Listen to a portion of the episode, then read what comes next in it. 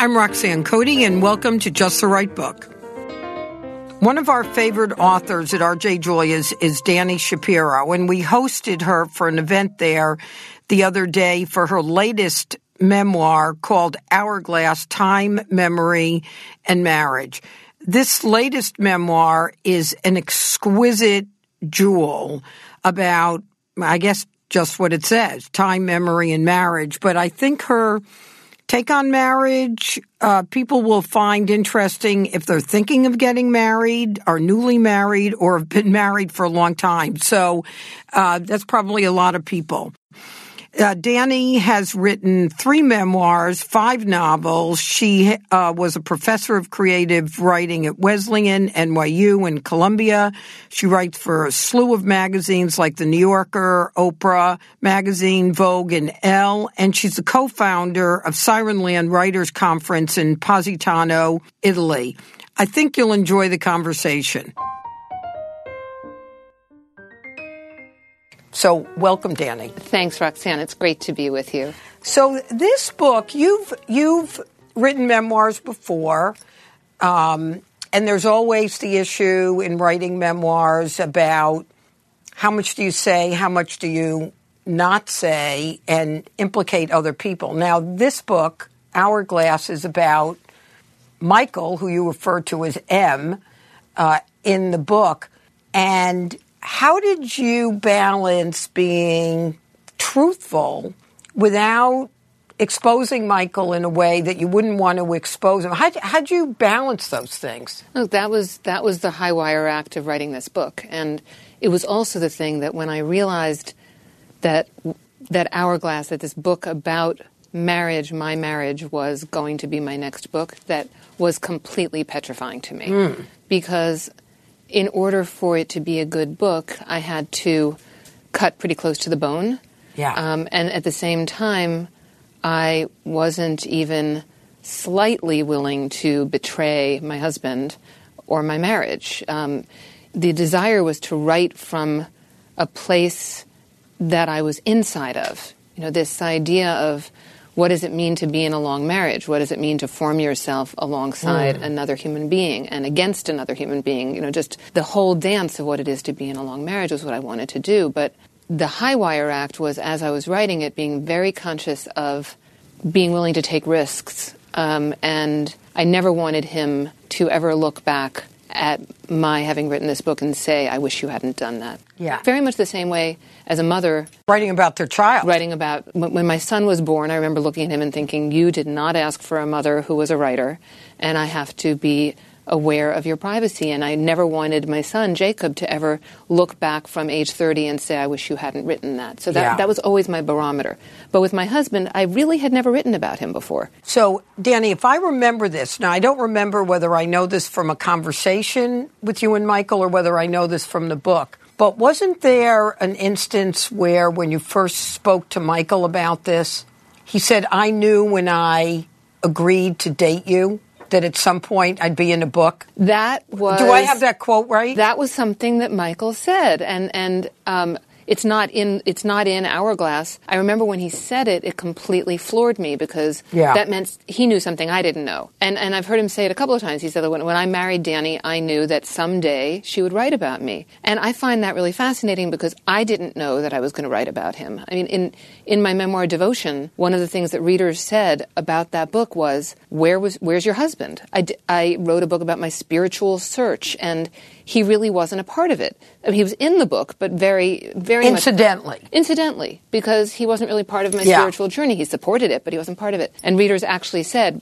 "Where, you know, where is he?" And I, and and then suddenly here I was writing an entire book about him. One of the things that I find myself thinking a lot about from the perspective of being in my late 60s is about time, which is a real to me is a big theme in the book. And, and you write uh, in the book, how do you suppose time works? A slippery succession of long hours adding up to ever shorter days and years that disappear like falling dominoes. Near the end of her life, Grace Paley once remarked that the decades between 50 and 80 feel not like minutes, but seconds. So, how does this understanding that you have come to about time impact how you live now?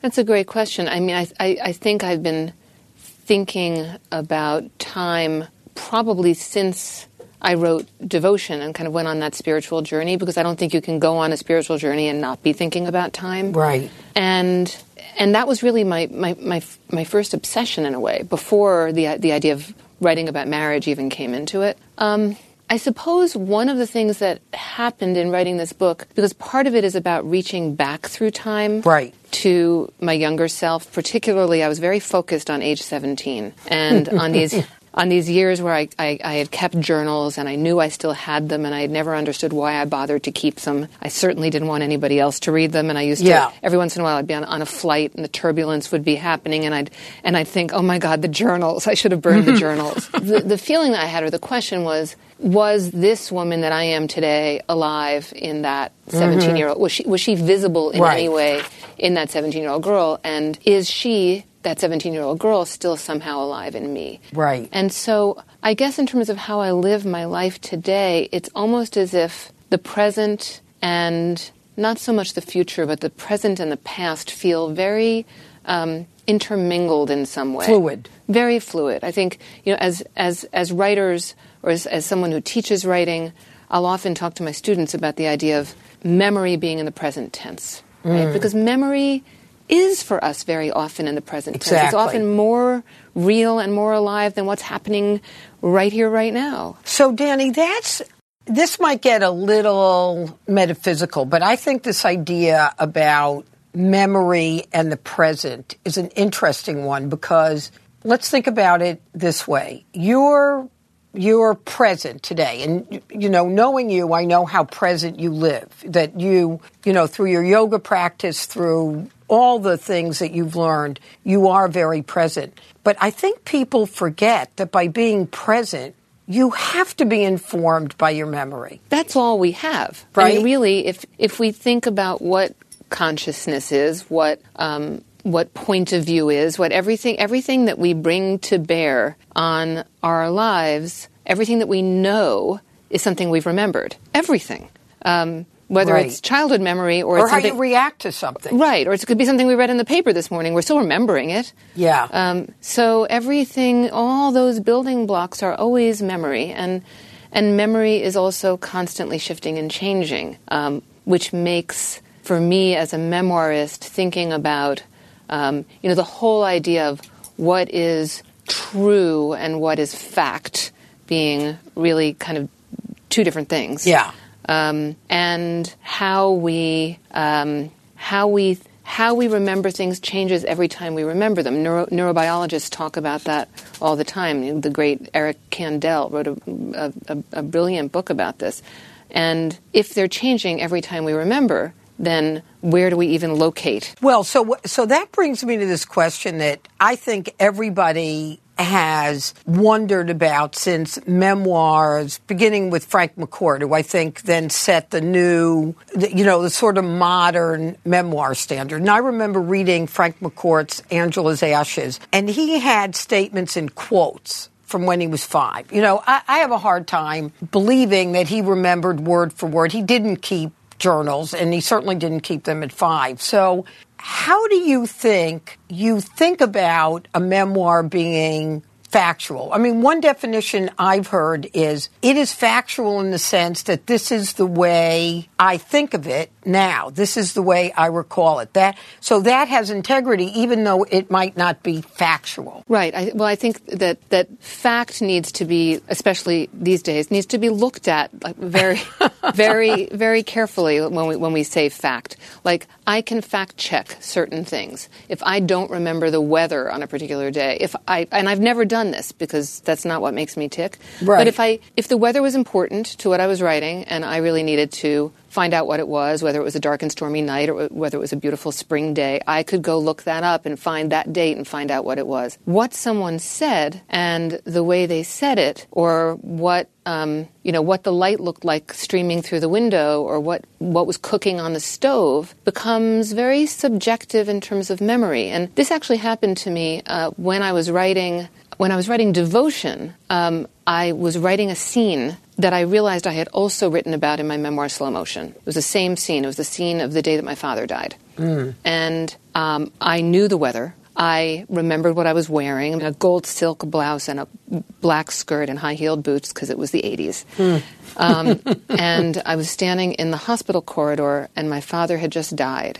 And my family were Orthodox Jews, as you know. And, and so as I write the scene in devotion, um, my half sister comes, you know, bursting through the doors of the hospital, and she says, "Where's Dad?" Meaning, "Where's where's where's Dad's body?" And I said, "He's still up. It's he's still upstairs in, in the room." And she says to me, "How could you have done that? How could you have left the body unattended?" And it, and and and I realized that I had I had done something that would have you know constituted something my father really wouldn't have wanted because in Orthodox in Judaism. Orthodox Judaism, the body is never left alone from the moment of death until the moment of burial. Right. So I finish the scene. I write it. I'm happy with it. I polish it, and then I go back and look at what I wrote in slow motion. And in slow motion, it's the same weather. It's the same outfit. It's the same everything, same place I'm standing in the in the corridor of the hospital. And my father's younger brother, my uncle, bursts through the doors and says, "Where's your father?" Mm. And I say, "He's still upstairs in his room." And he says, "How could you have done that? How could you have left?" It? So everything about the two scenes was the same. The emotional life of them,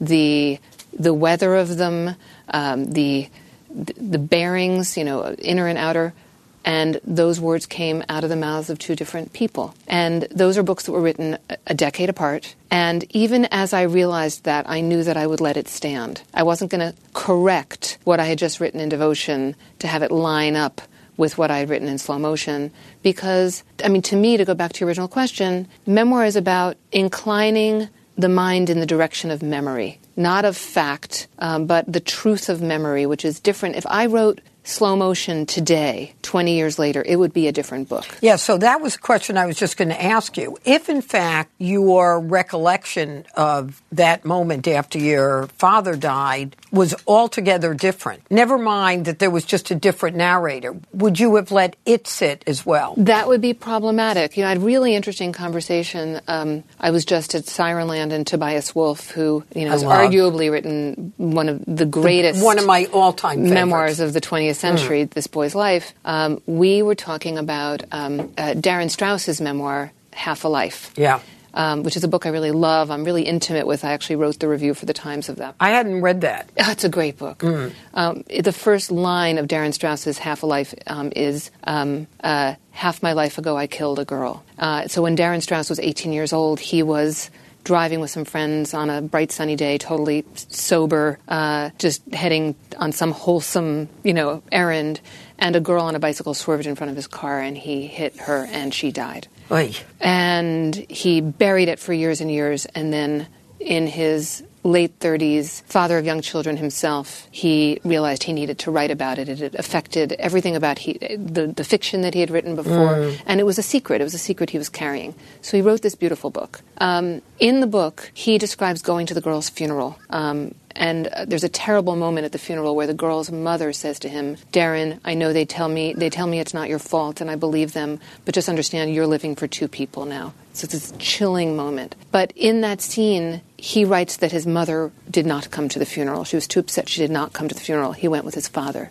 The book comes out. His mother, at some point, reads the book and says, I was there. Mm. What do you do with that? And that was yeah. what Toby Wolff and I were talking about. The question of do you continue to let it? Um, I, I, think my feeling is you do continue to let it stand because it was your. I think his, you do. He tried to rewrite it so that his mother could be in that scene, and it didn't feel true to his memory. So this doesn't mean he wasn't making it up. He wasn't. You know, th- I think the writer really knows when he or she is inclining in the direction in the direction of imagination or inclining in the direction of memory. You know the difference when you're writing a story. Like to quote Grace Paley for the second time in this podcast, when when Grace she was my teacher, she used to say, if you're stuck in a short story, just have somebody else walk through the door. Well, if you're writing memoir, you can't do that. You can't yeah. just have somebody else walk through the door if they didn't. So it's very tricky, but I, I, it, it's gotten, memoir's gotten such a bad rap because of a handful of people who have written what I think of as the pathological memoir, which is I'm going to try to fool you. I'm, I'm going to make I'm going to make a story up. Yeah, well, I, you know, I as I was listening to you, I was thinking of it in a slightly different way. That, for instance, when when I read Hourglass, and you know, we're friendly, and know know somewhat about each other, it felt authentic. Now, I hate that word because it's now overused, but to me, what you see the difference in a memoir of is if it feels like they're being a trickster in trying to be their best selves. For instance, Frank McCourt's book felt like Frank McCourt. Mm-hmm. You know, as I came to know him over the mm-hmm. years, he might have had quotes on stuff that, you know, was a little bit of taking some liberty, but it didn't really matter because it told a story that felt like the real Frank McCourt. He wasn't trying to create, you know, Frank McCourt, the perfect Irish immigrant. Right. Well, I mean, what would that endeavor really be? Right. The idea of doing that in, you know, between the pages of a book makes absolutely uh, no emotional or psychological sense to me. But that was also my struggle in writing Hourglass is I can decide for myself that I am not going to put any kind of burnished view of myself out there. But I was also deciding for my husband. Yeah, that was the thing to me. And I would say the only part that made me a little squeamish on behalf of Michael was where you get to the topic of maybe being disappointed in how things are or where they went. And the other part that I was struck by didn't make me squeamish, but there's a part of the book.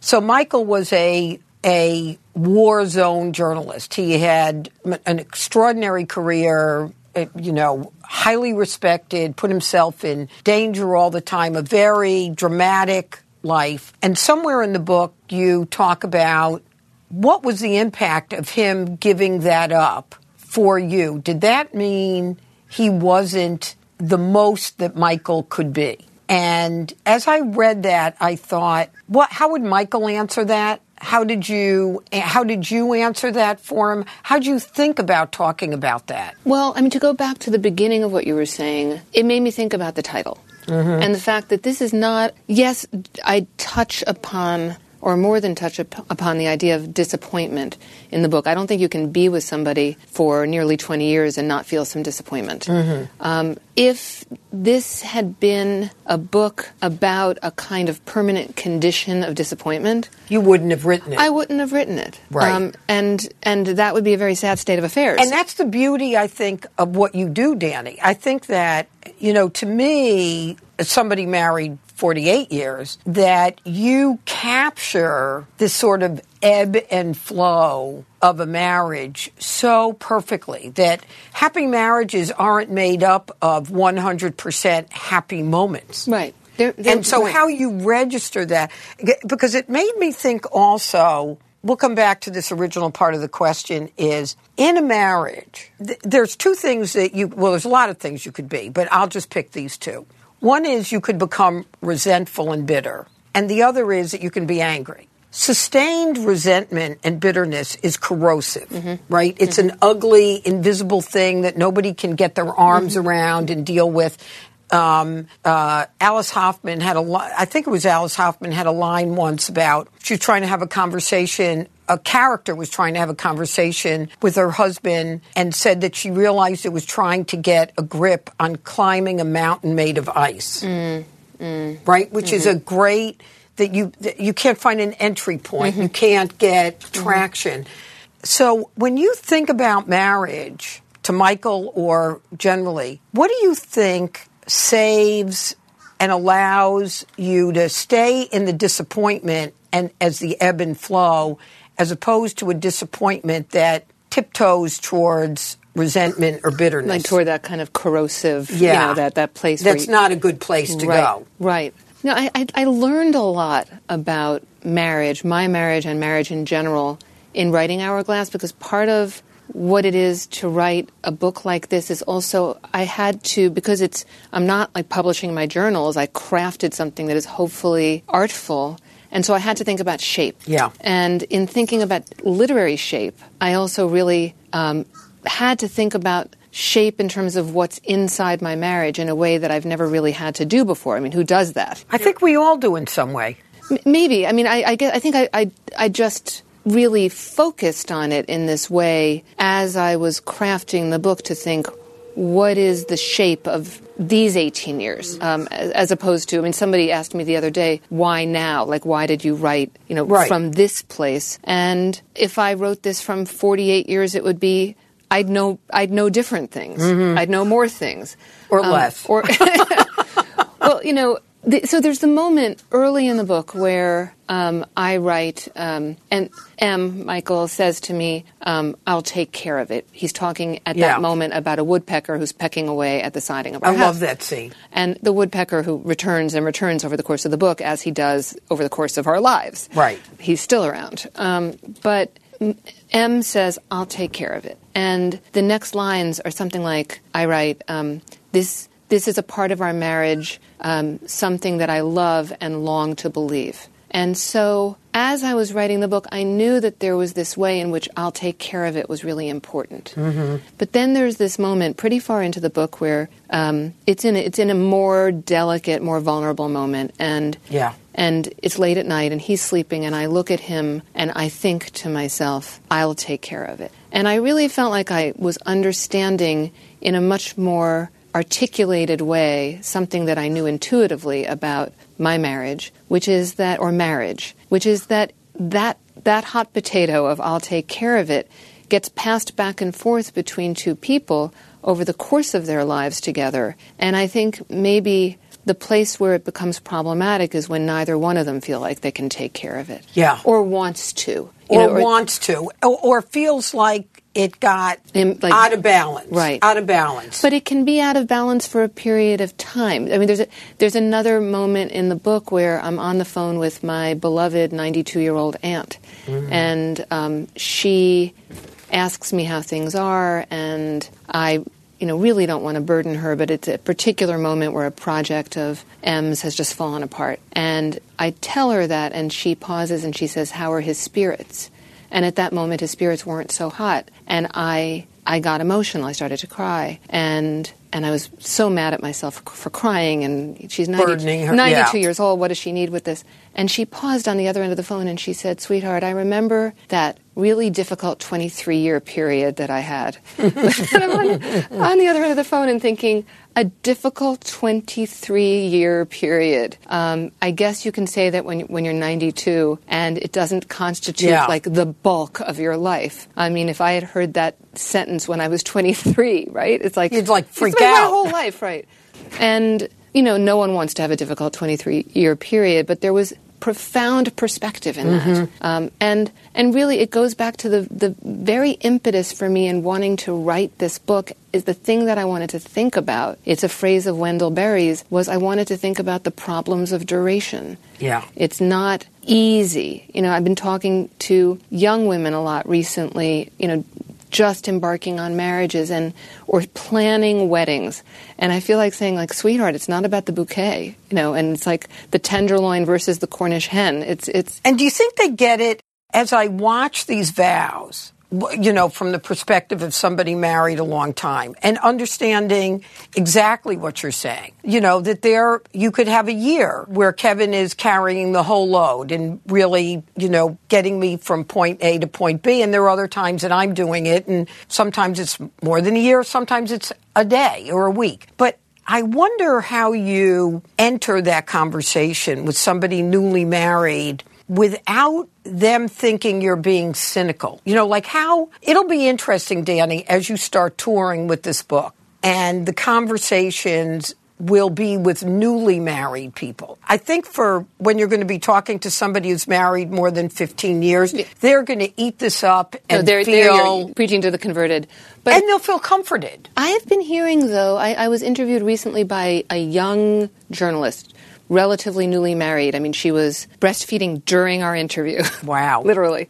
And she, um, she said to me, I feel like this is a book that every mother of the bride should give her daughter. Um, and that in a way, I agree. that it's like a, a crystal ball, just sort of taking a look at. People are not experiencing it as like, oh my God, you know, like look what I'm in for. Oh no, I didn't sign up for that. Um, it, there's something I think bracing about the idea that this is um, that there is beauty in all of it. Like Rilke's phrase, you know, the beauty and the terror of it. It's Yeah. it's it's about the reality of what it is to walk alongside with someone and not know. I mean, early in the book, I describe when our when our son was sick as a baby, um, my looking at at Michael and thinking, we hardly know each other. We've been together for And now you got to deal with this. We've been together for two minutes. I don't know what you're made of, and you don't know what I'm made of. When we're when we're looking at our beloved baby and not knowing whether he's going to be okay, we don't know. yeah.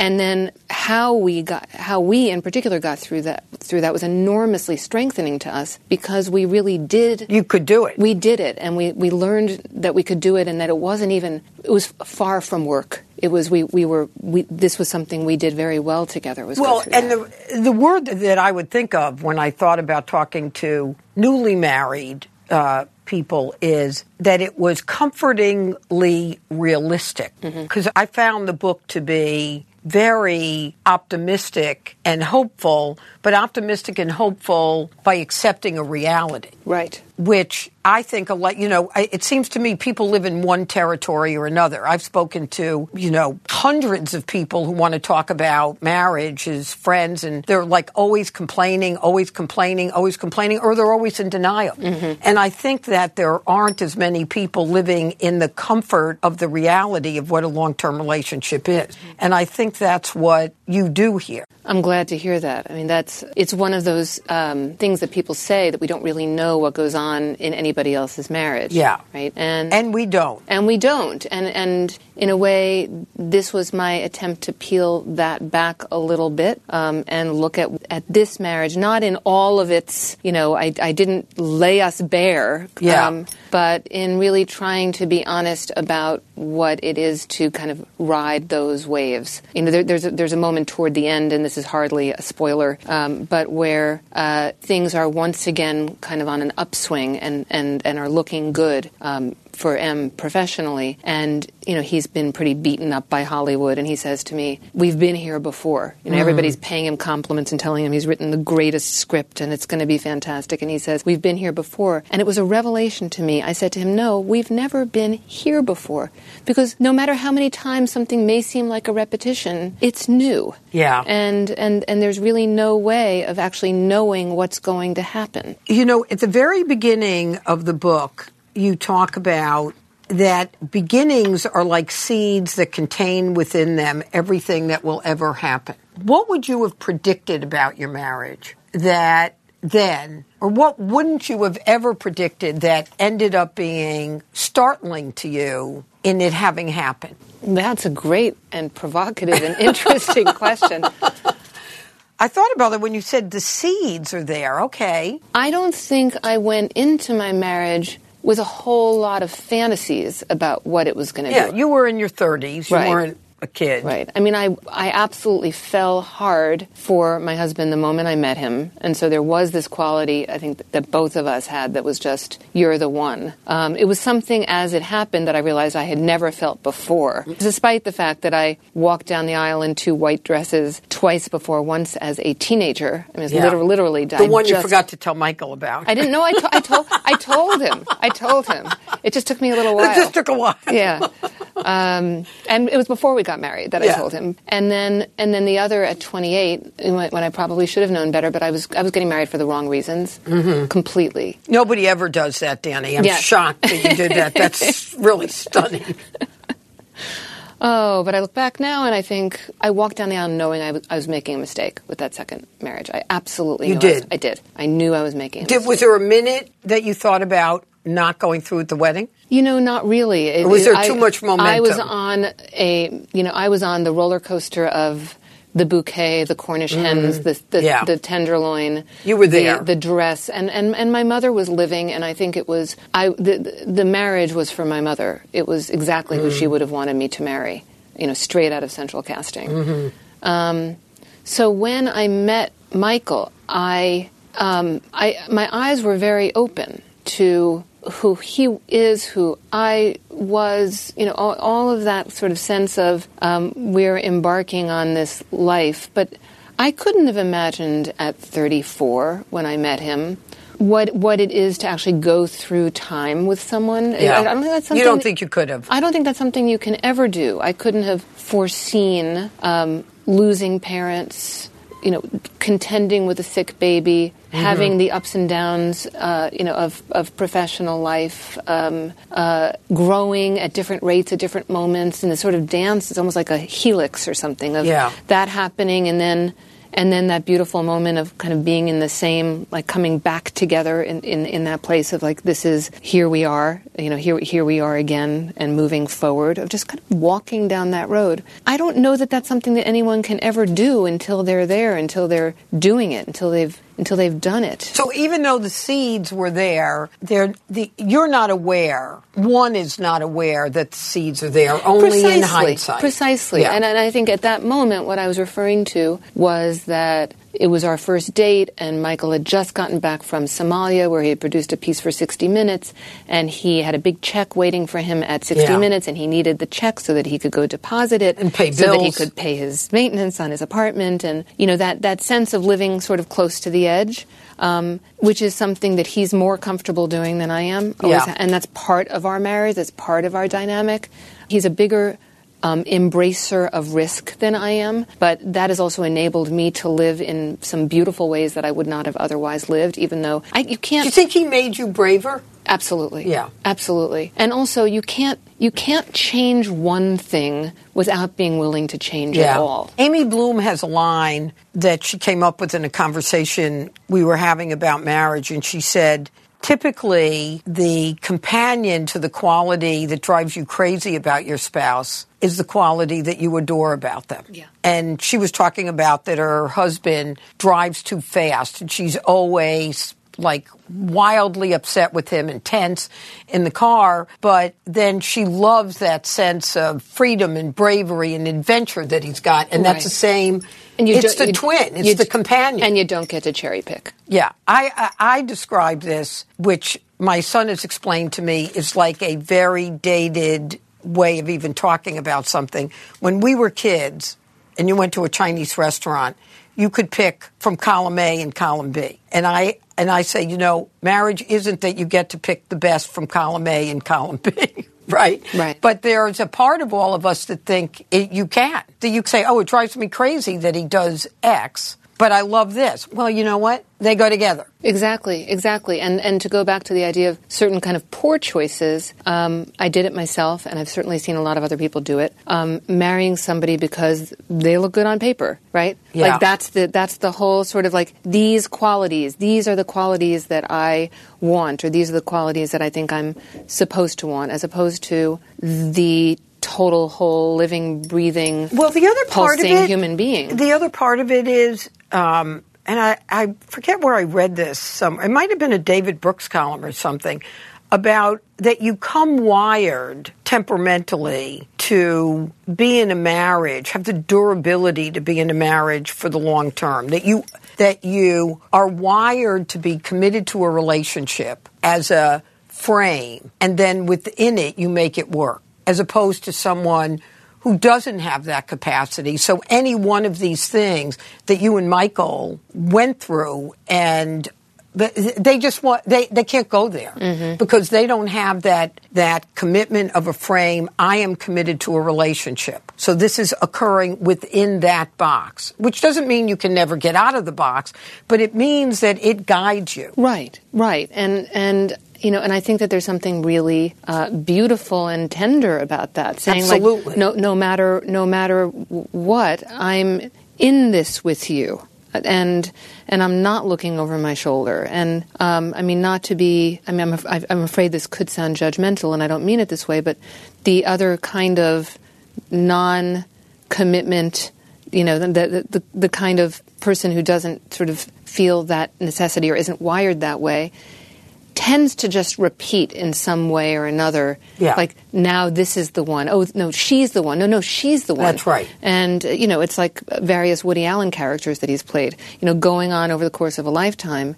And there's kind of an arrested development there where it never moves beyond a certain point. Yeah. You say the stumbles and falls, the lapses in judgment, the near misses, the could haves. I've become convinced that our lives are shaped less by the mistakes we make than when we make them. There is less elasticity now, less time to bounce back. How's that shaping how you think about your marriage now? Does it make you less brave or more brave? Does it make you more patient or less patient? I think that that's a really interesting dividing line, right, among people in general. Right. Like what does that do?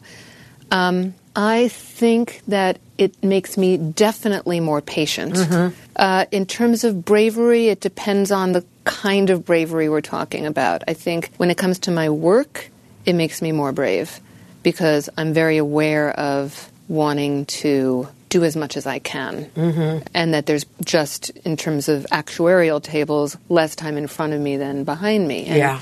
Which I think is why this moment, being in midlife, having a kid who's only going to be at home for another year and Minute. a half, right? Minute, exactly. And and a marriage, you know, sort of coming up on 20 years. You know, there's n- there's enough time. What do I want to do with that Yeah. time? How do I want to live? How do I want to do? How do we want to do? There's not no time. there's not no time, but there's not endless time. Yeah. And that, that passage that you, that you just read is, is a really important passage to me in the book because that whole idea of when we make mistakes Yeah. felt like I had hit upon something for me that felt really significant. Um, I did really stupid things in my 20s, but my bounce back ability was And like you know infinite. I was like one of those little rubber balls you just like you know throw Yeah, against the wall and it just uh, yeah but you make and i've seen this with some some close friends of mine a similar kind of mistake Now. in, in now or in, in your almost fatal. yeah yeah it's, it's, it's just that. about impossible to recover from and I watch that. yeah, and that that in terms of time, elasticity, and um, and the uh, consequences. It's one of the things that I find makes me sad more often than I like to be these days as I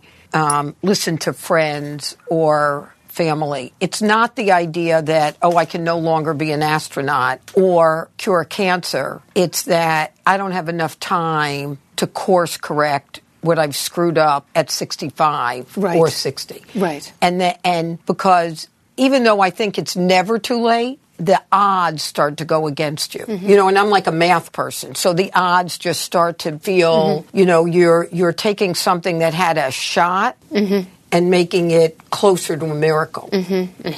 That's well put.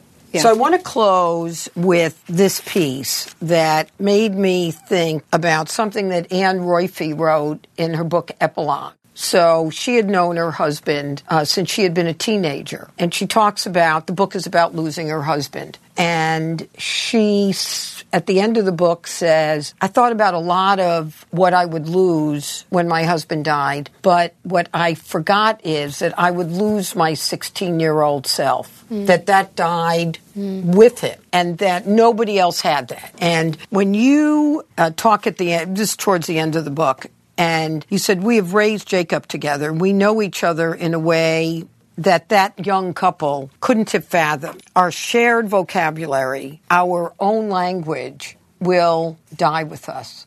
And how does that notion, I mean, that to me is so beautiful, Dani, that idea, because that takes over everything else. Is that what you were thinking about when you thought about the title of the book? That this was all contained within this beautiful, you know, beautiful shape of, but being together with it moving? Or am I just making that up? I didn't think about that in terms of the title. I mean, really, I, I, I was. Uh, I came upon the title in thinking about uh, a word that would, would, would imply time without using the word time. Time. And um, and then when I when I, I was driving along and I thought hourglass and it was so perfect that I it seemed impossible that it hadn't been used right or or that it just was so right. Um, I think of it like the sand being together but moving. Yeah, yeah. Or someone said to me recently, it's as if you're pinching the middle of the hourglass, but you don't know where the middle is. You don't know that it's the middle. Mm. Like where where are you pinching it? You know, wh- wh- we don't know. We can never know. Um, Yeah. that that passage that you just read. So beautiful. Our shared vocabulary, our own language. Well, and that's that's over time, what becomes the m- most precious if two people make it precious. If it's, you know, look, we, we just got back from Italy where we run this writers conference. It was our 11th year doing it, of coming to the same place in the same hotel, in the same room, with the same balcony and the same view, and new people coming and these wonderful writers coming to study and to teach. And multiple times during the course of that week, Michael and I, one or the other of us, stopped and like sort of took the other's hand and just said, "Look what we've made." Mm. You know, hmm. like look look at this thing that we've made together. Yeah. So just being awake and alive and open to the awareness. We, with our kid, we do it all the time. Like, look at what we made. You know? Yeah. But also just that sense of all of it. The the you know he he knew my mother. He never knew my father, but he yeah. knew, he knew my mother. I have known both of his parents for 20 years and all of his nieces and nephews and brothers and sisters and and just that that sense of what it is to be to go through life together. The all of it. The you know the beauty and the terror. Mm. Well, Dani, I really want to thank you for joining us on Just the Right Book. I, you know, I've been a fan of yours for a long time, and every time I read your next book, I think, oh, this is the best thing Dani's ever written. But as a person um, who thinks a lot about marriage and thinks marriage can be the dividing line between people being happy and unhappy. I just think you've added to the conversation in a very important way. Thanks, Roxanne. You're welcome. Love talking to you. Thanks again to Dani Shapiro. Her book, Hourglass Time, Memory, and Marriage, is available now. Don't forget to subscribe to Just the Right Book podcast on iTunes. And while you're there, rate and review us. We want to hear from you. And please email your questions to info at justtherightbookpodcast.com. Just the Right Book podcast is produced by Collisions, a division of CRN International. Thanks to our producer, Christina Torres, and our sound engineer, Pat Keogh. Our original music was created by Mark Berman. Thank you all for listening.